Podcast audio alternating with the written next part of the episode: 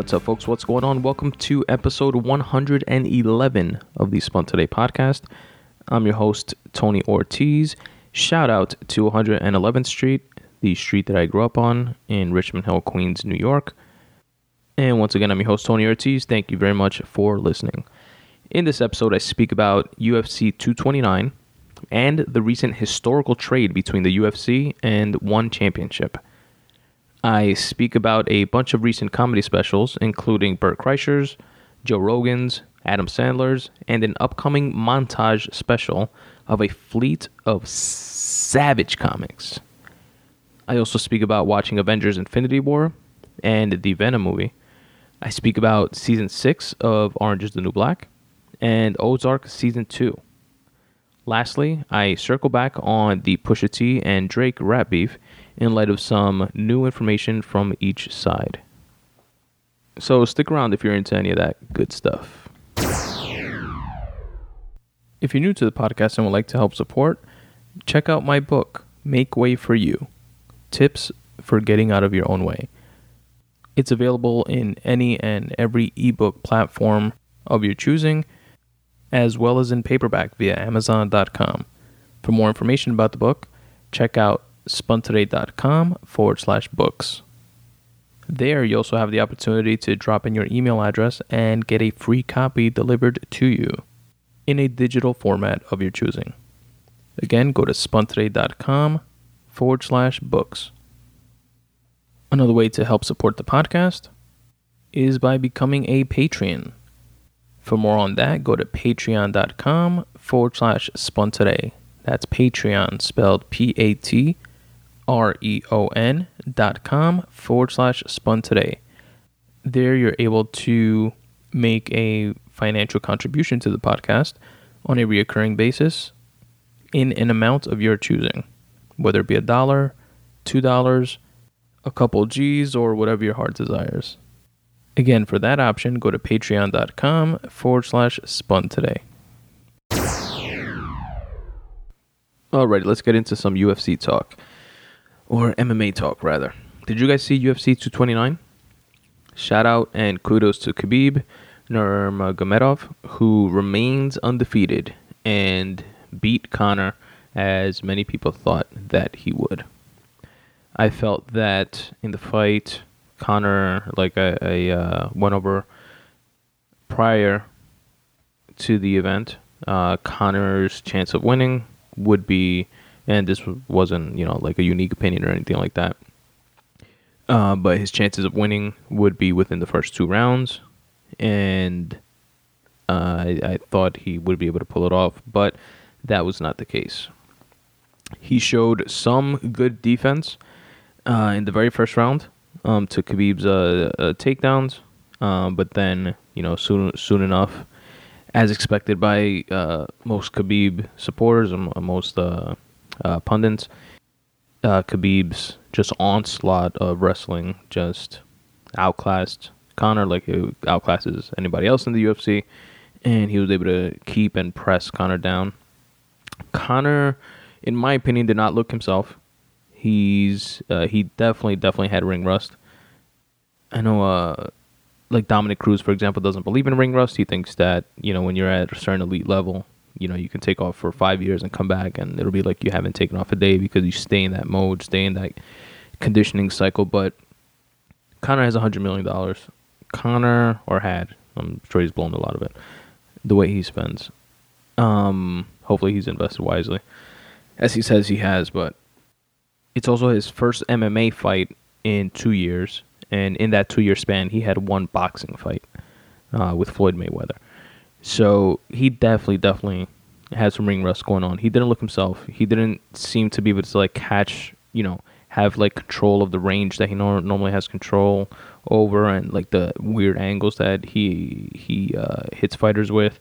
He um, didn't seem to be able to hit Khabib cleanly, and the handful of times that he did, it didn't seem to have the same, you know, impact uh, behind it, behind his punches like uh, he normally does. It didn't look like so, something was off with Conor. It didn't look like like that Mystic Mac fucking. He calls it. It happens time and time again. uh, fighter.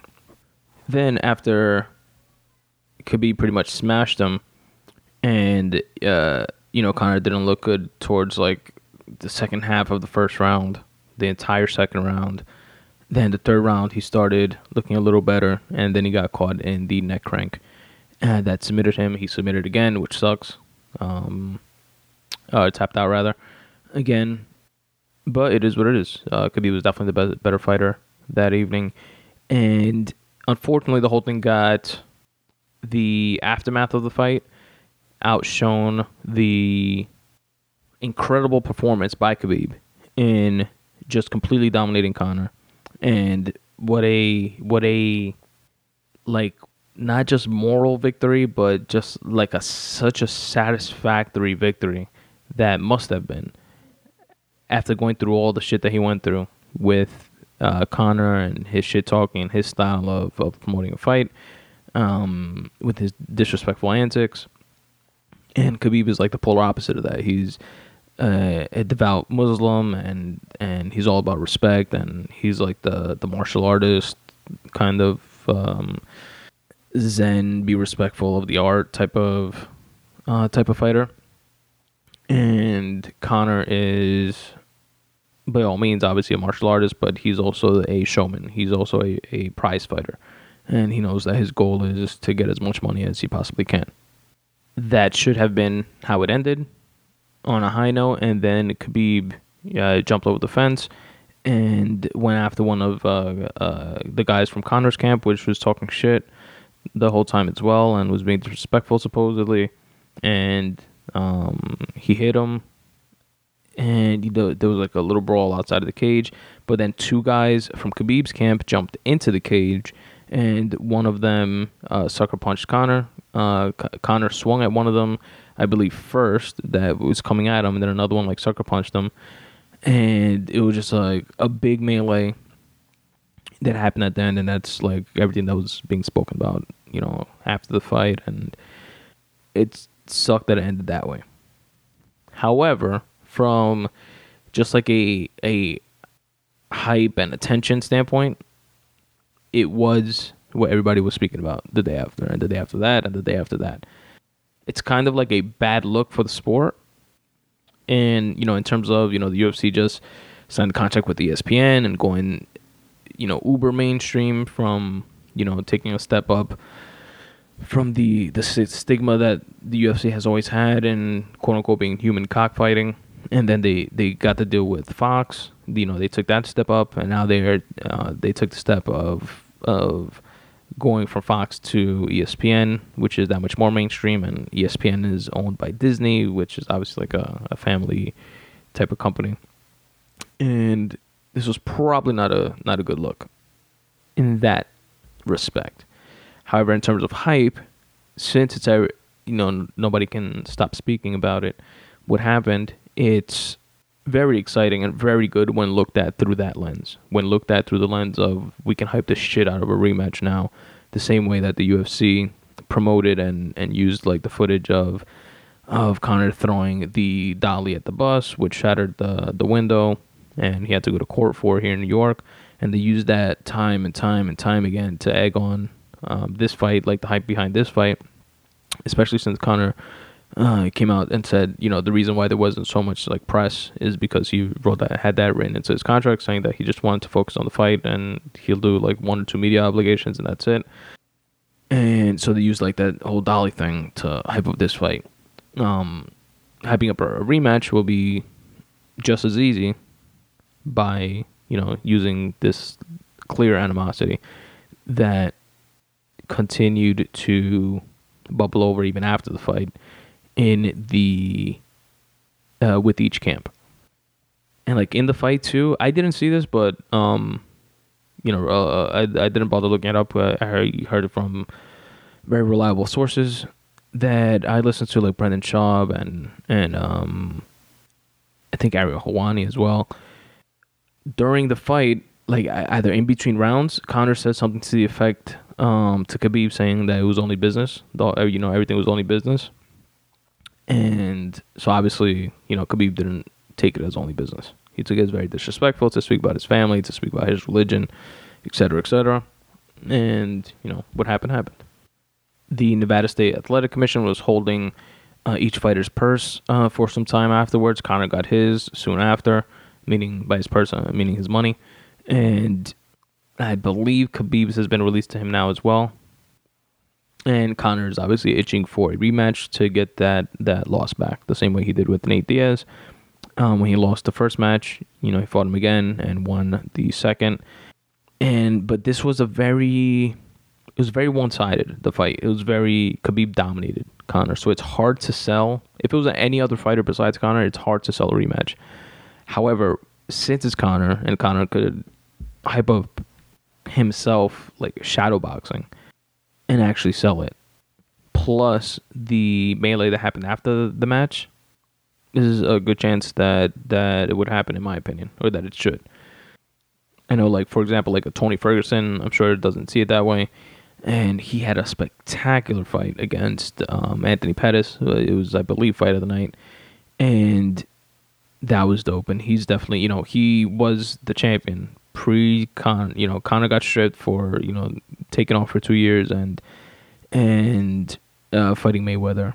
And Tony Ferguson was the champion. You know he fought for for the vacated belt and won. And then Tony Ferguson had an unfortunate accident where he was on stage doing a a, a UFC uh, like press conference responsibility thing and he tripped on some like camera wire or lighting wire or something like that and he the ligament from his knee like one of the ligaments completely ripped off the bone like cleanly. Like if you guys google and like see his scar it's like one of the worst scars i've ever seen for like some sort of you know like operation. He had to get like staples and like his whole shit. Like the scar looks like the size of his shin for example it's crazy shit. So then that happened. So then they stripped him because he couldn't fight for a very long time, and they some thought that he would never fight again. And he actually came back in record time and fought Anthony Pettis in a, a spectacular fight of the night performance. So I'm sure he's gonna want to get in there to get what's in from his vantage point, and I can't say I disagree with him. Uh, the title that's rightfully his and I wouldn't be mad at that. But it's let me see, it's October now. They they could be able to do both fights. I would say if the UFC can do Tony Ferguson versus Khabib somewhere in like February around there. February, maybe even March. And then do Conor Conor Khabib 2 for the July 4th card, that would be pretty dope. I think that would be a uh, uh, dope. And that's, of course, assuming that Conor, uh, that, I'm sorry, that uh, Khabib beats Tony, which is which is no walk in the park. And honestly, even even if he didn't, it kind of would be dope to see Conor, you know, not just give Conor a title fight uh, right after uh, he lost the the title fight, and just because he's Conor, and make it. Let's say Tony beats Khabib, have Conor fight Khabib again for the July card, have that rematch, and have Tony like headline that card with um uh who else will be up there? I don't know whoever's like the number one contender after that, and then have the winner of Conor Khabib fight uh, Tony Ferguson for the belt if Tony beats Khabib. Anyway, it was a dope card the the second thing that stole the show, which I'll put in the episode notes, is the post fight interview of Derrick Lewis with uh, Joe Rogan. He was losing his fight to to was it Ozdemir or Ozdemir fought this weekend Volkov. He was losing the fight to Volkov, and at the end pulls out like a bomb fucking knockout, like in the last like thirty seconds or some crazy shit like that of the last round, and you know, he's completely out of breath. He was, you know, getting getting beat the whole fight and pulls up this victory. And then he, in the post fight interview, you know, he takes off his shorts. He has like two layers of shorts on. He takes off one of them, and everybody's like, "The fuck is this dude doing?" And then um, Rogan Rogan asks him right away. In true Rogan form, he's like, um, "Why'd you take off your pants?" And without skipping a beat, Derrick Lewis just says, "My balls was hot." that shit was hilarious. He has like t-shirts printed out now with his face on it saying my balls was hot. Like it's it's like a whole thing. It's pretty cool. And then he goes on to say shit like um, uh, Donald Trump called me and told told me that that him and Putin um, uh, are making him look bad, and I, I gotta knock this Russian motherfucker out for him or some shit like that, which is funny. Then he tells Rogan that he wants to go on Rogan's podcast uh, to smoke weed with him, and it was dope. It was a dope uh, post fight interview. I'll link that in the episode notes for you guys to check it out. The next point of UFC talk, uh, MMA talk that I want to reference is a historic trade. It's never been done before. This is the first time ever. A trade between two different organizations, MMA organizations. One is the UFC, obviously, and the other one is One Championship, which I had never heard of before this trade happened. And I should have heard of it because the person that they traded for was Ben Askren. And Ben Askren has been on Rogan's podcast, and Ben Askren is thought of by most the best uh, welterweight on the planet. He's undefeated but he doesn't fight in the UFC. And the reason he doesn't fight in the UFC is because he has this like long term beef with uh, UFC president Dana White, and they never either they he was in the UFC and they released him uh, because of the this like personal issue that they had, or he was just like never signed. One of the two. I don't remember what it is. But now, lo and behold, they make this historic trade, first time ever, for Ben Askren and they traded away Demetrious Johnson, Mighty Mouse. Which sucks to see him go, especially after a loss. It's kind of like fuck. You know, he just lost, and for the first time ever, not the first time ever. Sorry, he lost.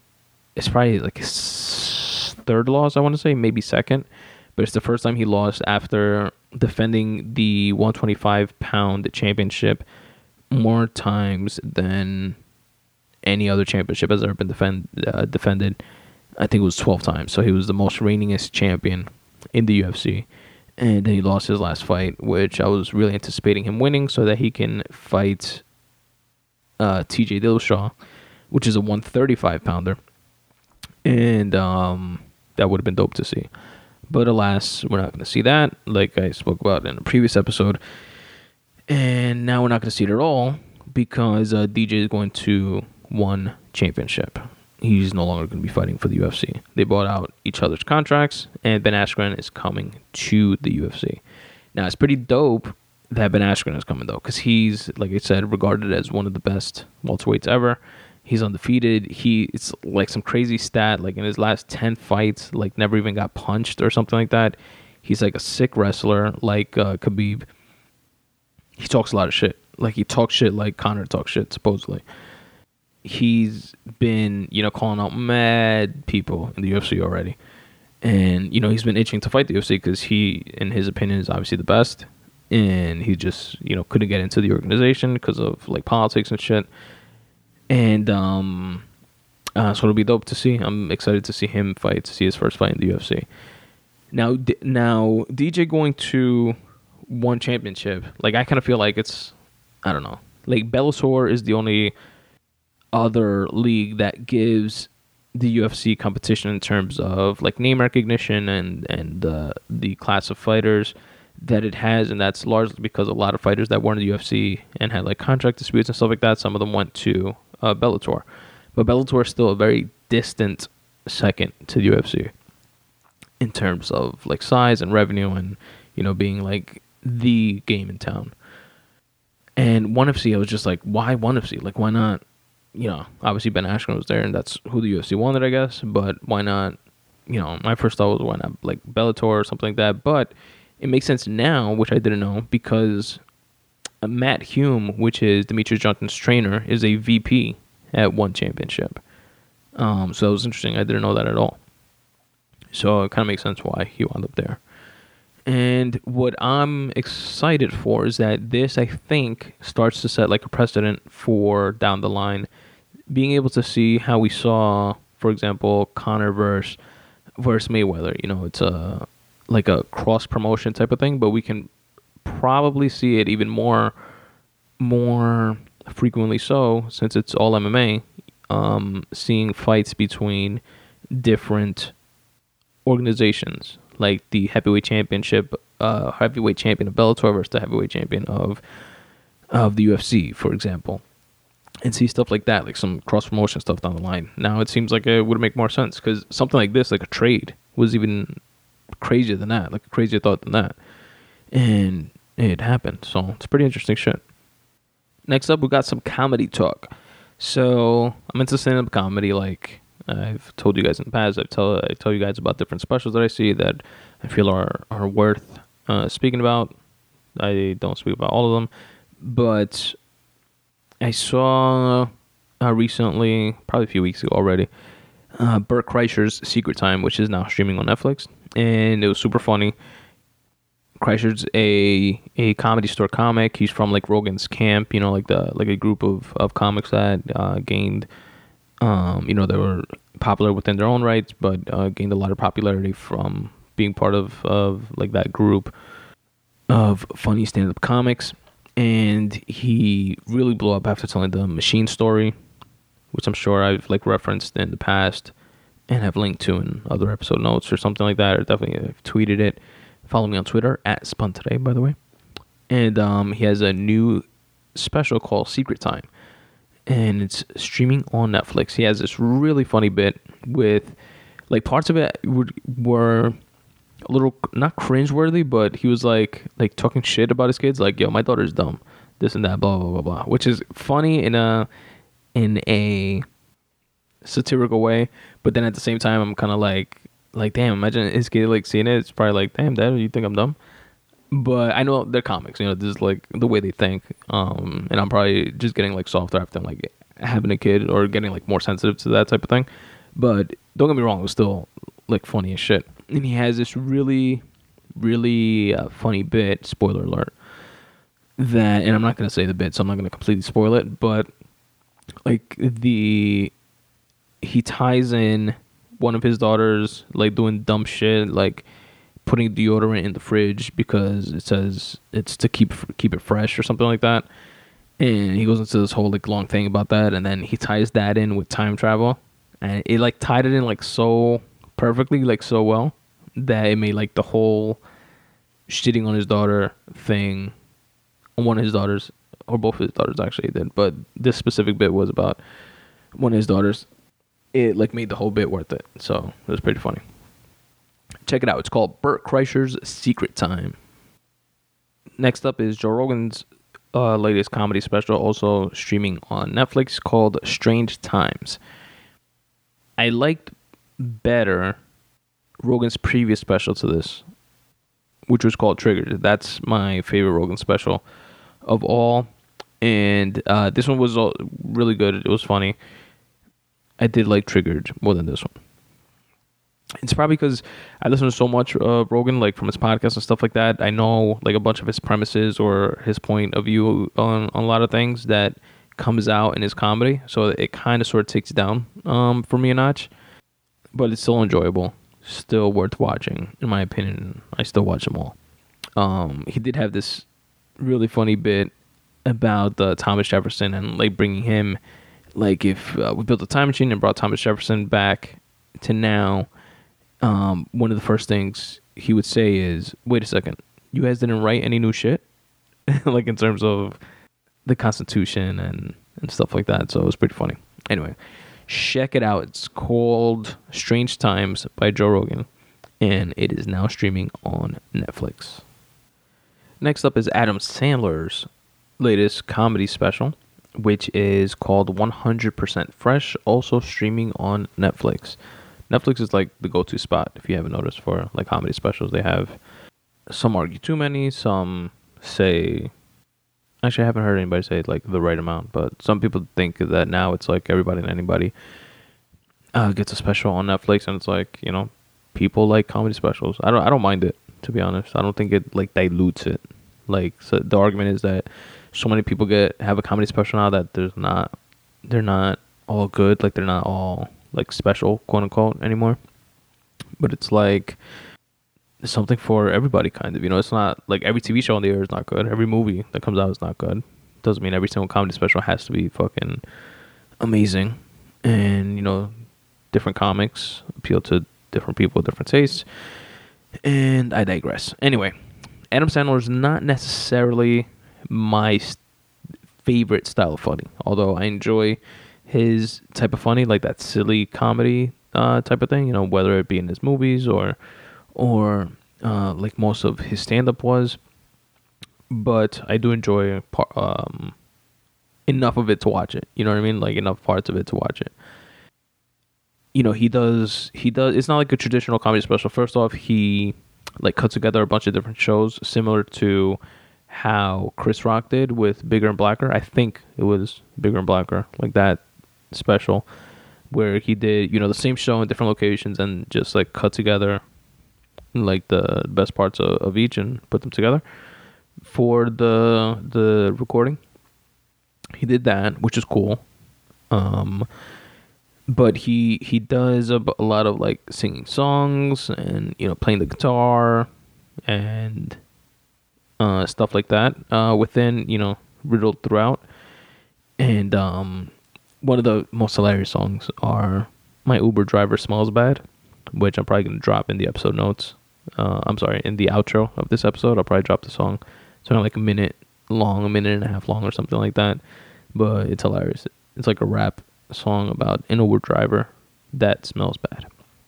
Anyway, the most memorable and part of it for me was a dedication that he did at the end for Chris Farley, uh, which was really funny and really touching.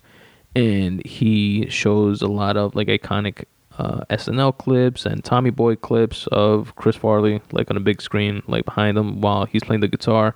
And he fucking plays the guitar really well, by the way. I mean, coming from somebody that doesn't know shit about playing guitar, except for taking, I think, like four guitar lessons ever and never being able to retain anything of it. I wouldn't be able to tell the difference between something that Adam Sandler played on the guitar and something that Tom Morello played on the guitar. I'm joking. Um, slightly joking. I'm exaggerating for the effect, exaggerating to make the point, but it's not far from the truth. Like I don't have like that musical ear where I can tell like what's good or what's not. I'm just saying to me it sounded good. Check it out. It's called 100% Fresh and it's Adam Sandler's latest special and it's now streaming on Netflix. And last point on comedy stuff, there is a string of 30 second comedy specials coming out on the 30th, which uh, is in two days from now. I'm recording this episode on October 28th, um, 2018. The this string of comedy specials comes out on October 30th, 2018, and this podcast drops on November 1st, 2018. So at the time that you guys are listening to this, if you listen to it when it drops, uh, the comedy specials will be live and streaming now on Netflix as of last night. Anyways, it's a bunch of comics that I um it's one, two, three, four, five, six different comics. Four of which I know from podcasts and uh, either seeing live or listening to their podcasts or listening to them on Rogan or listening to them on their own podcasts. And um, really excited for a lot of them. It's uh, half hour specials. It's not uh, full hour specials, but still dope and still going to be on Netflix. One of them is Joey motherfucking Coco Diaz, which I've seen live and I listened to his podcast, The Church of What's Happening Now, and he's one of my favorite guests when he's on uh, JRE. Uh, Big Jay Oakerson, which is one of Ari's boys. He has his own podcast, if I'm not mistaken, or he's on a, on a couple. He's I think he's part of like uh, Punch Drunk Sports and um, Skankfest or Skankfest podcast or is that like I don't know. Anyway, I think he has another podcast also, but I, I don't listen to that. I've heard him on Rogan. I've heard him on on Ari's podcast, um, the Skeptic Tank, a bunch of times, and stuff like that. And I mean, I, I've seen his stand up uh, before. He's funny, and um, I'm looking forward to seeing that. Christina P. Christina Pazsitzky. I've seen her stand up before. She is the co-host with her husband Tom Segura, which is a hilarious comic and also one of my favorite uh, Rogan podcast guests. Um, they have a podcast called Your Mom's House, and I've seen her stand up before. She's hilarious, really cool to to uh, see her have a half hour. Um, even though her last special was an hour, so it's kind of like some people are like a half hour is kind of like less, you know, time wise. Obviously, it's less than than an hour, but they see it as like a step down from doing an hour special. Um, but I don't know. Is it? Is it not? You know, it's kind of like a, a, new, different thing that uh, Netflix is, is, coming out with. They did like 15 minute ones also, which I don't think did that good. But half hours, it's a dope amount of time, I think. Uh, Brad Williams, which I listened to in the About Last Night podcast, and I've heard, I've seen clips of his comedy before. I haven't seen like a, a full special or anything like that. He's a funny dude. I'm looking forward to that as well. And the other two I have not heard of. I think one of them, Lisa Treyger. Treyger, I've heard the name before, but I don't know anything about her. And also, same goes for Yamaneika Saunders. But if they're part of this ensemble, quote unquote, cast of the Degenerates special, which is what it's going to be called, and they are in good company. You know, they must be worth their salt if they're being lumped together with those other hilarious folks. And I'm looking forward to these degenerate comics and watching that special. Check it out. It's going to be called The Degenerates and we'll be streaming live now on Netflix. Next up is some movie talk. All right, two movies that I've seen, two Marvel movies, uh, one of which has been out for a minute that I haven't spoken about which is Avengers Infinity War. I believe it's the third Avengers movie, if I'm not mistaken. Or is it the fourth? I'm not sure. But it's the Infinity War, the one with Thanos. And it was super good. It did not disappoint. I know I had a ton of hype behind it. I didn't hear anything bad about it after after the fact. And I just heard that the ending is like, what the fuck? And the ending was, what the fuck? Um, especially if you did not if you do not uh, follow like the comics or anything like that, which I didn't, so I didn't know what to expect. And I would imagine that this type of thing happened in the comics, um, or what happened in the movie. Spoiler alert! I'm going to spoil the whole shit for you if you continue to listen. I'll give you a second to fast forward uh, about a minute or two. But uh, yeah, and if it's not, if it wasn't part of the comics, it's even that much more ballsy on the part of Marvel to like include something like this in the movie, but I'm pretty sure it had to be in it. My my money is on this happened in the comic books, and Marvel is just doing what they do and implementing the comic books. But you know, the anything written to screen goes through a different process called screenwriting, and they can you know it's still Marvel. Marvel content. They can take the liberties that they want to take. They didn't have to theoretically include this, but it is the Infinity War, and I'm sure they're building up to something even bigger. But I could also see an alternate reality where they didn't end it the way that they did, and they just continue making movies and movies and movies and movies and movies with all the people that they killed at the end. Yes, that's right. A shitload of motherfuckers died in Infinity War. Spoiler alert. It's like Thanos gets what he wanted, which is the all the Infinity Stones, right? And when he got all of them, all he had to do was snap his fingers, and it would kill half of everything in the universe. Half of all humans, half of all aliens, half of all people from Asgard, half of all people from everywhere. Half of everything dies from him snapping his fingers and the Avengers were unsuccessful in stopping him from getting all these stones. And that's exactly what happened. He wound up snapping his fingers, and everybody died. And there was this like long montage style s- set of scenes at the end of the movie where people were dying. People were literally disintegrating into dust right before everybody else's eyes. Spider Man fucking died. Spider Man, the amazing Spider Man, dies. Doctor Strange dies. So many people. Black Panther, I think, died, right? Or am I wrong? I think Black Panther died too. It was like a whole bunch of people like, what? That person died? I felt like I was watching Game of Thrones, even though I don't watch Game of Thrones, but I know that a big thing in Game of Thrones is that people that you don't expect to die dying every fucking every week or whatever. It's like everybody and the mother died. Nick Fury, the head of the whole fucking Avengers fucking, you know, organization force thing dies. And at the end he like beeps with a two-way pager um Captain Marvel, which is obviously going to be at the center of the next movie, which is the final Avengers movie, if I'm not mistaken. And she's going to come like save the day, and she's like the most powerful superhero ever, or something like that. She's like Superman, but a woman, and in the Marvel universe. I don't even know what like what her powers are and stuff like that, but we're going to find out. She's gonna come wreck shit. And um yeah, like the whole the after the credits scene at the end. Uh Thanos uh is still alive. He lives and he looks like all like hurt and shit. Or like beat down. Because the whole thing like wore on him. But I don't know, he's still alive. So I'm pretty sure she's gonna come and wreck that ass. Next up is Venom, the movie. I went to the movie theater to watch this with my wife.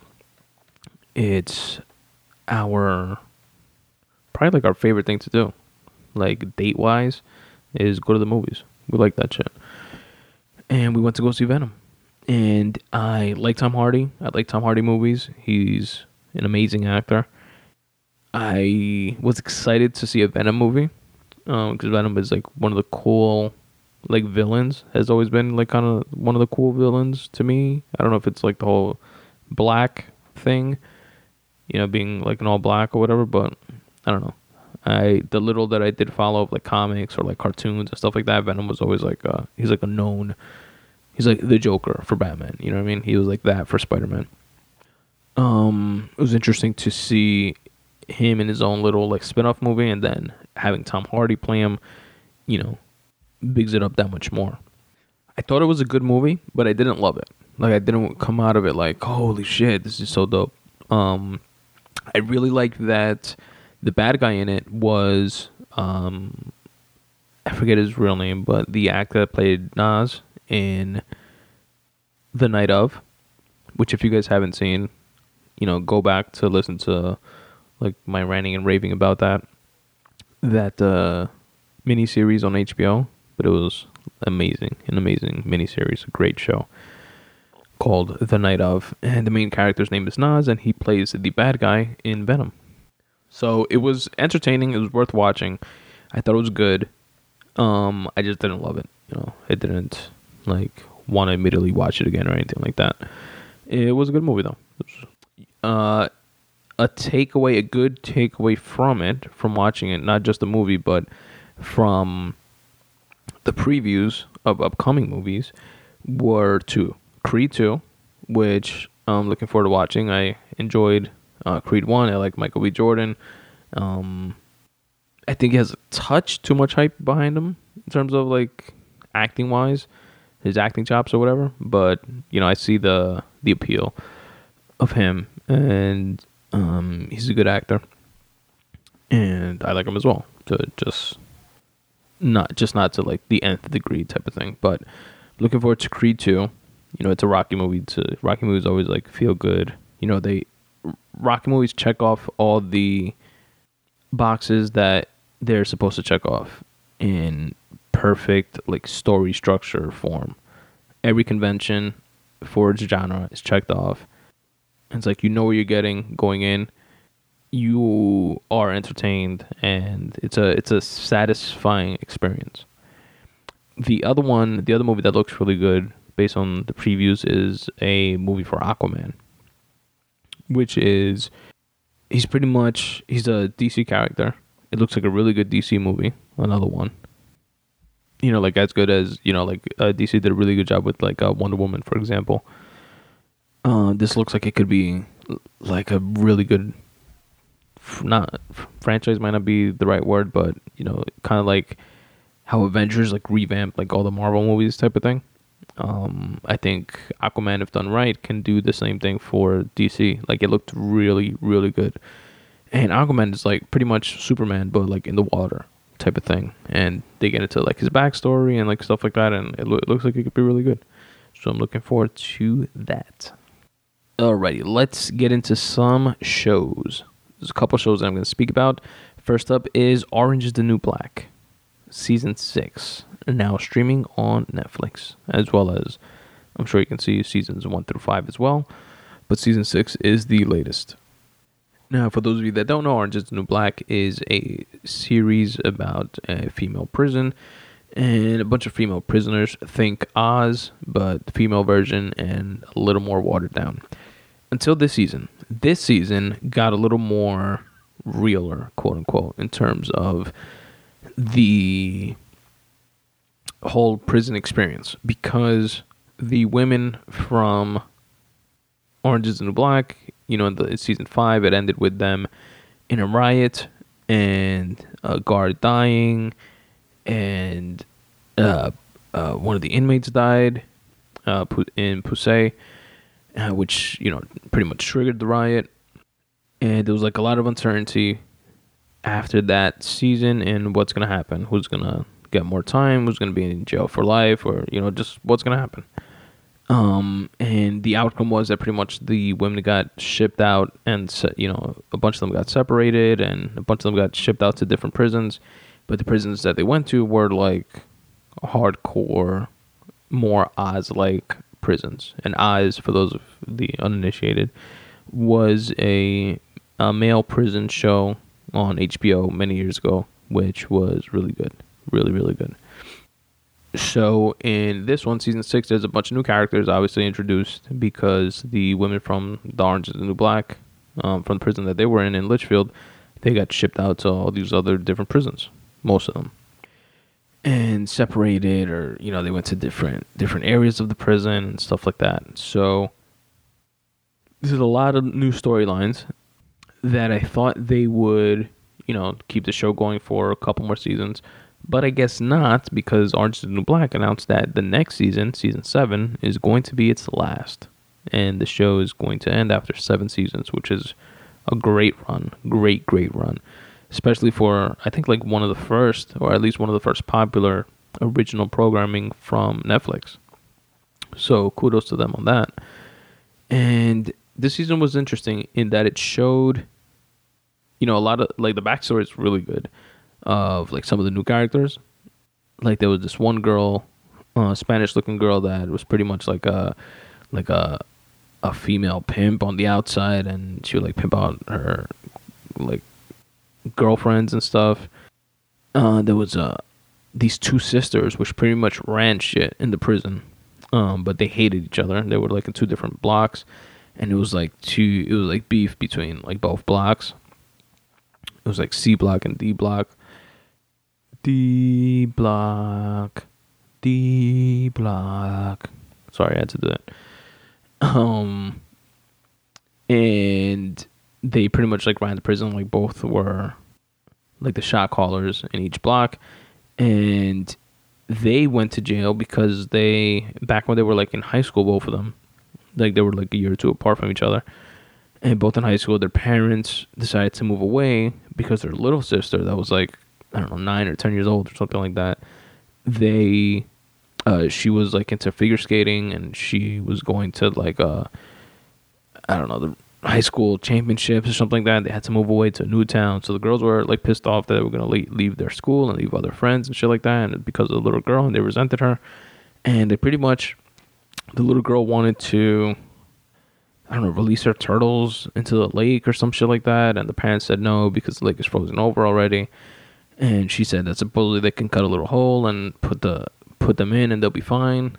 And uh, that she had wanted to do it before they left but the parents denied it and said no. The two sisters said that they would take her without the parents knowing and they did. But what they did was um, they took her there then they locked her inside the car and then pushed the car into the fucking river and killed the little girl and let her drown and that's why they were in prison and then they like resented and hated each other over some like dumb shit and you know, there's a bunch of like interesting characters like that, interesting back characters. There was another character that did so. As you see, the show got like a little more real. This is what I mean by a little more real, like a little darker. And you know, a bunch of crazy bitches in prison. Basically, not just people that like got caught shoplifting or doing something with drugs or or whatever. You know, like it seemed to be in when they were at Litchfield. Um, there was this one lady that that was there because she like drowned her kid or her kids. Um, you know, like crazy shit like that.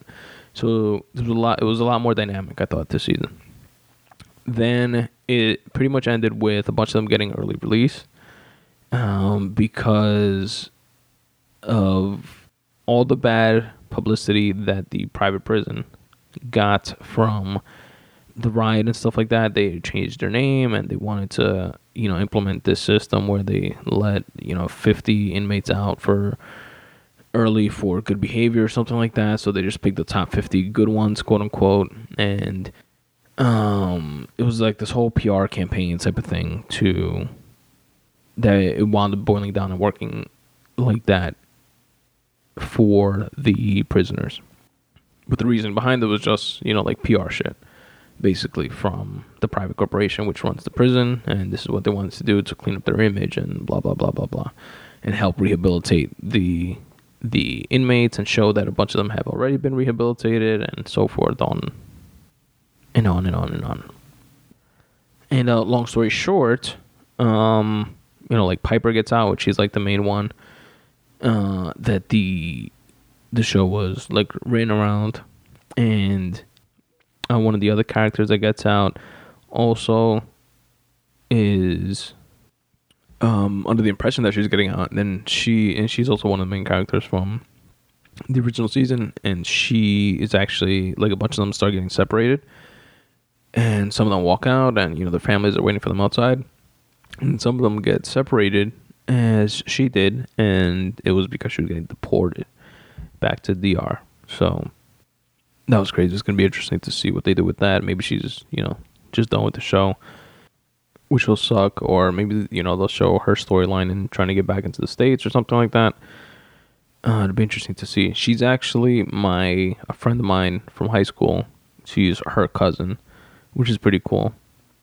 I don't know her personally. I met her. I met her once, like back in the day, back when I was like in high school, I think, or like fresh out.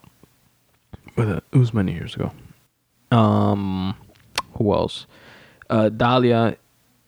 It was interesting. Her storyline. It shows her pretty much getting deeper into the whole prison thing. Like she gets into drugs, she gets into smuggling drugs, she gets into doing drugs, and she's like, she got more time. I think she got life.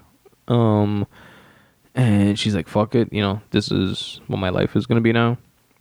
So she just se entregó uh, that life. Um, who else? Uh, her mother also, which was out, started like to help the daughter kind of and to make ends meet and make more money. Um, well, actually not to help the daughter because it was Dahlia's idea, but um, she was doing it to try to get more money, try to get enough money to get a place that had like three or four rooms, um, so she can get the her other children out of foster care. But she needed like a bedroom for each one, so she needs a, an apartment with like three or four rooms, and she doesn't have the money to do so. So she has this like whole scheme of uh, with uh, together with her daughter Dahlia, which is in jail, of smuggling the drugs. And she gets this guard involved, which uh, is not her like boyfriend or whatever, who's having like this whole like thrill ride fucking thing of of banging an ex inmate and smuggling drugs and shit like that. It's like a rush for him. Um, so it's interesting to see like those like character like paradigm shifts. And that was a good season. Check it out, folks. It's Orange is the New Black, season six, now streaming on Netflix. Next up is season two of Ozark, also available on Netflix. You can stream both season one and season two. Binge watch both of them bitches if you need to. But definitely, absolutely, hands down, number one recommendation watch this show. I love this fucking show. It's so dope. It's so interesting It takes so many sharp, unexpected turns. And the premise of it, let me just give you guys the premise of it. So you can sort of kind of get an idea of what it is. Is Jason Bateman, which is the main character, and I recently found out uh, directed six of the episodes, and that's how he agreed to sign on to it because he said he felt, um, and I'll link to the interview where he says this with the Hollywood Reporter. He said that he felt he read the two scripts that were written at the time when he chose to sign up for the show. He said that he would sign up for it if he was able to direct as well. And since he has directed six of the episodes, and the reason why is because he saw something in the character where he felt he needed to have it might be I guess you could look at it as like a control type of thing, but he said like as an actor, you you do certain things that you hope and have to trust that down the line in the editing room or down the line uh, with the director that you know in all the stages after the acting that go on that hopefully they pick up on it and and um either include or or heighten. And you know it could be like the the music that's chosen to be played during a certain scene. And that can outshine a certain uh, what do you say like like an inflection or a look or a smirk or something like that as an actor you have control over but then you know the director could choose to cut away from that or uh, focus into it too much and the music could like outshine it and the editing could just completely miss it and you know cut it out completely and like stuff like that. So he felt he can have a little more control on who he thought the character was and who the character could be um if he had he described it as having one hand on both sides of the steering wheel on the camera side and on the off camera side. He's been doing an amazing fucking job. It's so dope to see him in this role because it's a serious role contrary to what jason bateman is used to playing in you know movies like horrible bosses or like that Christmas party movie and you know like stuff like that which is more like uh, comedic roles or Paul uh, which he was like you know it was a comedy obviously but he was like his role was semi serious and he does such an amazing job. He's really really dope at what he does man. And I really enjoy his interviews also. He's so knowledgeable about his craft. It's it's infectious. The premise of the show is that Jason Bateman plays a financial advisor from Chicago that winds up in a position where he is unknowingly at first, but then involved to the point where he has to like completely jump in, um, laundering money for a Mexican drug cartel. And with each, after the first season, I was like, what the fuck can they do? Like now, like, where can this go? And then the second season just went deeper and deeper and deeper and took sharper turns and it's like every time he corrects for something like you know he has an issue he fixes that issue he seems to simultaneously get get himself get out of that issue by getting himself into another issue. So he's like fixing one issue, getting himself into another one, fixing that issue, getting himself into another one, and he goes deeper and deeper and deeper. And it's like sharper, unexpected turns happen with like other characters as well, not just his. And it's it's it's a thriller like a motherfucker. Very suspenseful, very very very suspenseful. Um, and you guys should check it out. Absolutely should. There's a few key uh, scenes in not key scenes, but just I guess a couple that resonated with me that I wrote down um, from season two. Which it, one of them is uh, one of the characters called Buddy, in which was the owner of this house that they moved into when they moved from Chicago to the Ozarks in Missouri. Is like dying from something, something like lungs related, I guess, because he has like a uh, oxygen tank, stuff like that. But you know, he is kind of like an eccentric fella, and it comes out later that he used to have when he was younger, like ties to the Kansas City mob, and he was a very interesting character. But anyway, in this season, he starts to uh, he has a scare where they take him to the hospital and they think that you know even the hospital says that you know he's gonna die soon, and he's like, "Fuck this," and he checks himself out of the hospital. He's like, "If I'm gonna die, I'm gonna die in my own bed," and then he winds up lasting. Spoiler alert. Um, longer than expected. I'll say that. Um, and he doesn't die right away. And then there's a scene where he wakes up. It's early, and he pours himself a glass of whiskey, and he goes upstairs, and the mother's there, the mother of uh, the family that moved in, which is Jason Bateman's wife, and um, they have two kids. And you know he's having like a conversation with her and some dialogue and she's like you know isn't it too early for this? And then he tells her and i quote when you think you're going to die yesterday today is sweet. And that's from season 2 episode 8 of ozark. And i thought that was a dope line and just like a uh, a resonating concept in and of itself right it's like if you felt if you have like a near death experience or something like that and you were supposed to die by all accounts and purposes the day before, the next morning must feel like heaven when you wake up. Then another dope scene. It's an exchange between Marty, which is Jason Bateman's character, and the lawyer for the drug cartel, which is like the in between. Uh, Marty doesn't meet the employer, quote unquote, drug cartel guy directly. Um, he always deals, or she always deals, um, with this uh, lawyer character, and this lawyer tells you know, and Marty's having like a semi meltdown, and he's saying that he, you know, the lawyer's pretty much saying that he has to take care of this issue with um, this person or this party that is causing inconvenience. And Marty's like, I'm not, you know, I'm not a killer. Like, I'm not, you know, I don't kill people. I don't you know, you're telling me to take care of it and you're insinuating that I should kill him or whatever, blah, blah, blah, blah. I'm paraphrasing. But that's not me. I don't do that. And Marty goes, and I quote, I'm an accountant. I move numbers around. And then the lawyer, without skipping a beat, responds, I'm a lawyer. I move words around. There are no victims here, right? Just volunteers. And that, that was like a, a dope exchange, I thought. And she checked them pretty good. And pretty much saying, yo, there were none of us are victims. We're all just volunteers and you know, semi sarcastically saying that.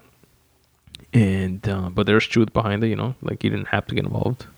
Um, but they, she kind of sort of le deja dicho that it's like there's one way out of this this life. You know, we're all volunteers until we fucking die, either by natural causes or by a bullet to the head. But that's it. Like, take care of this shit. It's a dope show, folks.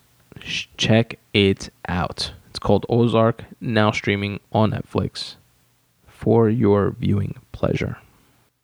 Last but not least, let's talk this uh, Pusha T, Drake, Kanye beef. So I'm circling back to it. I've spoken about it in the past, and the how excited I was to for like the diss tracks that were going back and forth then um, this guy J. Prince kind of quote supposedly put the like kibosh on the whole thing, and uh, convinced Drake not to release some track that he had that was supposedly going uh, too far. And um, I don't know. I don't know if there's truth to that or not, but I think that if there is, we might still be able to hear that track. I think that track might get leaked or something. But, um, and I like this you know, I like it's like the essence of hip hop is battle rap. It's it's kind of like we were talking about at the head of the show with the whole like the melee of in the UFC with uh, Conor Khabib and what happened after, and how it was so exciting to like see, even though it was like a, a sore sore eye for the organization. It, it's kind of also wanted in a sense, you know, by at, the, at least like the viewing public. Like it's exciting. You know, you can't say it's not exciting, whether right or wrong. It's like if you see a fight in the street, it's like kind of exciting, but like, like oh fuck, you know, somebody's getting hurt type of thing, which is not like condonable or like a good thing, but there is an element of excitement to it, and as long as like in hip hop, like they keep it like on wax, you know, as long as they keep it on on record,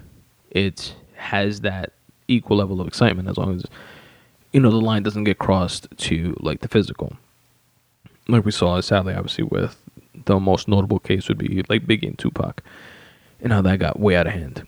Um, even like to a lesser extent, like the Ja Rule and, and 50 Cent beef from like the early 2000s and stuff like that. There was like some couple shootings and stabbings and stuff like that, allegedly, but at least nobody died. But the essence of hip hop is like that comp- that competitive spirit that comes along with uh, the battling and like the diss tracks and stuff like that. So so into all that shit. That's why I, I like battle rap, like Smack URL and and KOTD and RBE, Rare Breed Entertainment, and all those leagues. It's dope. Like that's like the essence, and this is no different. That's why I was so excited about this very credible uh, Pusha T and Drake like back and forth. Now, since that you know everything getting J. Prince putting the kibosh on it supposedly, supposedly meaning supposedly J. Prince, but I know there are other forces at play and other interests, and um, in my interest, I mean like in my opinion, probably like higher up corporate fucking money interests, seeing that it maybe because maybe it wouldn't even like this type of thing wouldn't go that high up. You know what I mean? I don't know. I was gonna say that like somebody somewhere a lot higher up on the ladder was telling like Drake to lay off type of thing because it would be you know it'll hurt sales or something maybe, but I don't know.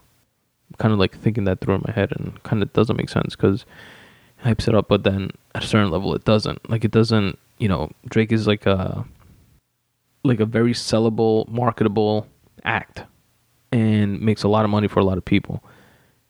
And this, like the beef alone, supposedly, according to Pusha, like T side of it, put the kibosh on Drake's Adidas line that was supposed to come out, and it was because of like this back and forth. So maybe they were worried about other sponsorships falling through or something like that. I don't know, but I'm sure that was like part of the math. You know, like that was like in their heads. Anyway, long story short, uh, Drake was on uh, LeBron's show on HBO called The Shop, which I've seen two episodes of, and it was pretty good. It was I like the open format of it. I like the concept of you know it's like a barbershop how you uh, guys talk shit at the barbershop and a lot of different things are spoken about, which is true. But I didn't like it. It looked it was like a touch overproduced. I think it was like the haircuts that they were getting looked like fake haircuts you know, either getting a haircut or you're not getting a haircut. Um, if not, just like sit around and shoot the shit, like podcast format type of thing, you know. Um, but anyway, yeah, but it, it was a decent show. It was cool to see like LeBron like cussing and shit, and and uh, the dude Maverick does really good at like carrying the show, or not carrying it, but um, navigating the show rather. And anyway, Drake was on it, and Drake was talking like a whole. He gave a lot of the backstory of what happened between him and Pusha, and talking a lot more about uh, Kanye and how Kanye pretty much did him dirty, and Kanye uh, flew him out to Wyoming and was telling him that um, that he you know he's gonna help him and he's gonna produce uh, like tracks for him, and he gave him one track ultimately that he like left with, and he you know but he needs if he's to work with him he needs complete transparency and stuff like that. And long story short Drake made it seem like he like Kanye played him got a lot of information from him. He told him uh, about having a kid and he was telling Kanye he like opened up to Kanye about having a kid and having problems with the baby mama and stuff like that and Kanye felt that Kanye gave that information to Pusha and that's how Pusha like found out about everything and he made a big deal about uh, Pusha T speaking about 40, which is a producer of Drake's and a longtime friend that has MS. And he thought that that was like crossing the line, you know, wishing death upon him, etc. And, you know, he divulged all this information, which made, if true, made Kanye look like a bitch. Made Kanye look like, you know, like grimy and, um, like underhanded but at the same time, all is fair in love and war, right? If Kanye did do that, it was like a calculated move on his part, and you know, by all means, you know, he did that. Now, on the flip side of that, which by the way, like just on the topic of going too far, I don't think there is a going too far. And in battle rap, it's like the going too far is when you pass the from saying shit on wax to the physical. That's like literally the only too far. Besides that, anything and everything that's said is fair game. Period. So I'm on that side of that when it comes to that, which is uh, pretty much the side that Pusha's on. Uh, Pusha T was on the Joe Budden podcast, which uh, you guys should check out. I'll link to that in the episode notes as well. Let me just jot that down so I do not forget. And he was pretty much on there, and he was like that he had to that he saw Drake on LeBron's show, and he was getting like a lot of attention, and and people kind of started shitting on Pusha um, uh, for it, but he said that he felt he had to like clear the air, and he couldn't let him go on thinking what he allegedly thinks of how Pusha wound up with the information and stuff like that. And he also he reaffirmed the fact that he doesn't think that there's any like going too far when it comes to to battle rap. But he he stated like for the record he didn't say that he he wished death upon the dude um on the guy 40 that has MS like he didn't you know if you listen to the bars like that's not what he says um he says and I'm paraphrasing, but he says how you know tick tick tick, how much time does he have, type of thing, but not like directly wishing death upon him, type of thing. Um, but now here's the kicker. Here's the the irony. Here's the the mic drop moment. I thought from that Joe Budden interview. Uh, according to Pusha, allegedly, he did not get any of that information from Kanye. Um, you know, he has his own uh, disgruntled ness going on with with Kanye and all the like crazy shit that Kanye's been doing lately, and the fact that uh, he didn't want to put out a seven track album, but he did so because of Kanye, and like that was you know he was vocal about it. The um uh, I forget what the girl's name is that released a seven track record as well. She you know she was against it also. She was very vocal about it, and but they did you know they're they're signed to Kanye, so they did what they had to do. They're signed to Good Music and um you know he's saying even even like with the whole like when Drake flew out to Wyoming to to Kanye's and stuff like that he was like Pusha was like I had just flown out like the day before. And then the next day I hear that Drake is there is like Kanye like purposely did that like kept them apart from each other type of thing. And you know, here he he hears things about you know like Kanye working with him and like Drake was writing for Kanye and like all that type of shit, and he's like he doesn't like that because he doesn't like the in between shit.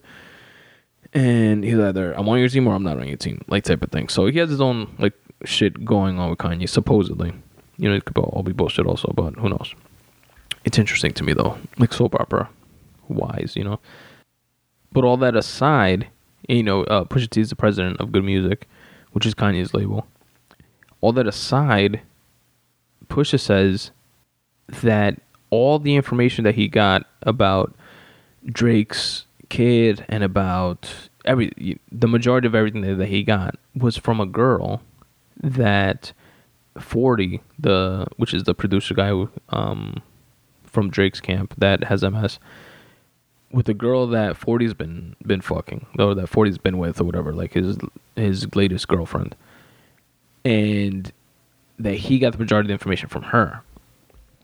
And he was like that he he only came out to put it out there because uh Drake did this whole like song and dance thing on LeBron's show and you know trying to like prop 40 up like on this pedestal and and try to make it seem like so like crossing the line type of thing that Pusha did and and from Push's point of view, he said he had to come out with this information to, you know, so the truth can be out there type of thing. And so to put Drake in a position where he had to confront 40 about this whole thing, especially because he's going the complete other way and blaming Kanye for something that Kanye had nothing to do with.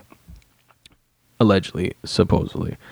But the plot thickens nonetheless. And I think that the outcome of this might be that we hear that track that supposedly was going to put an end to somebody's career that Drake says that he has, um, that he shelved out of respect for uh, uh, for this dude that put the kibosh on it. I forget his fucking name now, uh, J. Prince, and also like he didn't want to supposedly give Pusha like the time type of thing. He didn't want to like warrant his shit with an answer. He said that he he did lay the track, uh, but decided not to put it out and stuff like that. And he, he goes into that a bit on on LeBron's show, and saying that he he texted LeBron and said, "How would you feel if I didn't respond to this type of thing?" And and I don't know. That seemed kind of not fake, but yeah, it did. It seemed kind of fake. It seemed kind of scripted. It seemed kind of like bullshitty, like some fuckery was afoot. Like when he said that, but whatever. Anyway, I think that the outcome of this might be that that track leaks, which is something that Joe Budden, I think, said in in the interview with Pusha, or maybe it was a different a different uh, Joe Budden podcast. He says that he thinks that it would leak. I, I agree with that. Like it would make sense if that came out now, and then that would reignite the beef, and then we get to hear some more bars from the Pusha side of things. And with that said, folks, this this has been a pretty long episode. Check out the track that I told you guys about earlier, the um, Adam Sandler one, about the Uber driver that smells bad, which I'm dropping right now. And um, listen to some ways you can help support the podcast. Yeah, yeah. So let's go.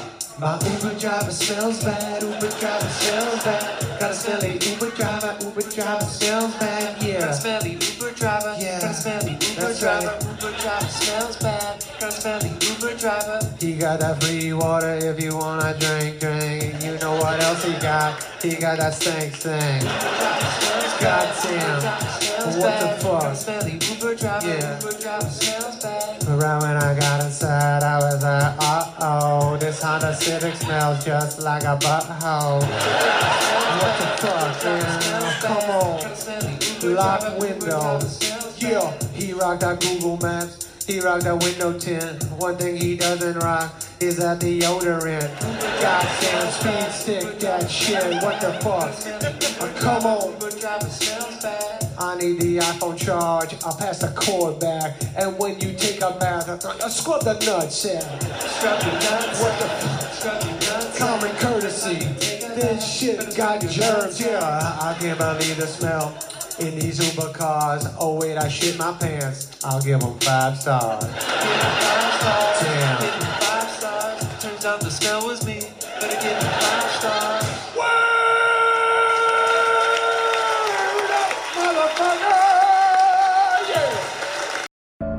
Would you like to receive a short email from me once a week? You know that feeling you have on a Monday at work when you have absolutely nothing to look forward to except for lunch? Have no fear, the Midday Monday Boost letter is here. In this short weekly newsletter, you will receive five things. One is a photograph of the week from a photographer, a podcast of the week. I listen to tons of podcasts, dozens and dozens of podcasts, hundreds of episodes, and I cherry pick the best ones and I share them with you here. You'll also receive a video of the week, which could be anything from a rap battle to a TED talk. You receive a quote of the week, something to let marinate in your mind, and a word of the week so that you and I can both step up our vocab. So if any of that sounds of interest to you, check it out. Check out the subscribe page at spuntoday.com forward slash subscribe. Drop in your email address and you'll receive the very next one. For any writers or creatives out there, I have a questionnaire. It's a five question questionnaire that anyone is free to fill out. It's located at spuntoday.com forward slash questionnaire. And what it is, is five open ended questions related to your craft. It's things like what inspires you to write or create whenever you don't feel the inspiration to do so. What are your favorite apps or tools or tricks to trick yourself into getting into the mind state of actually creating?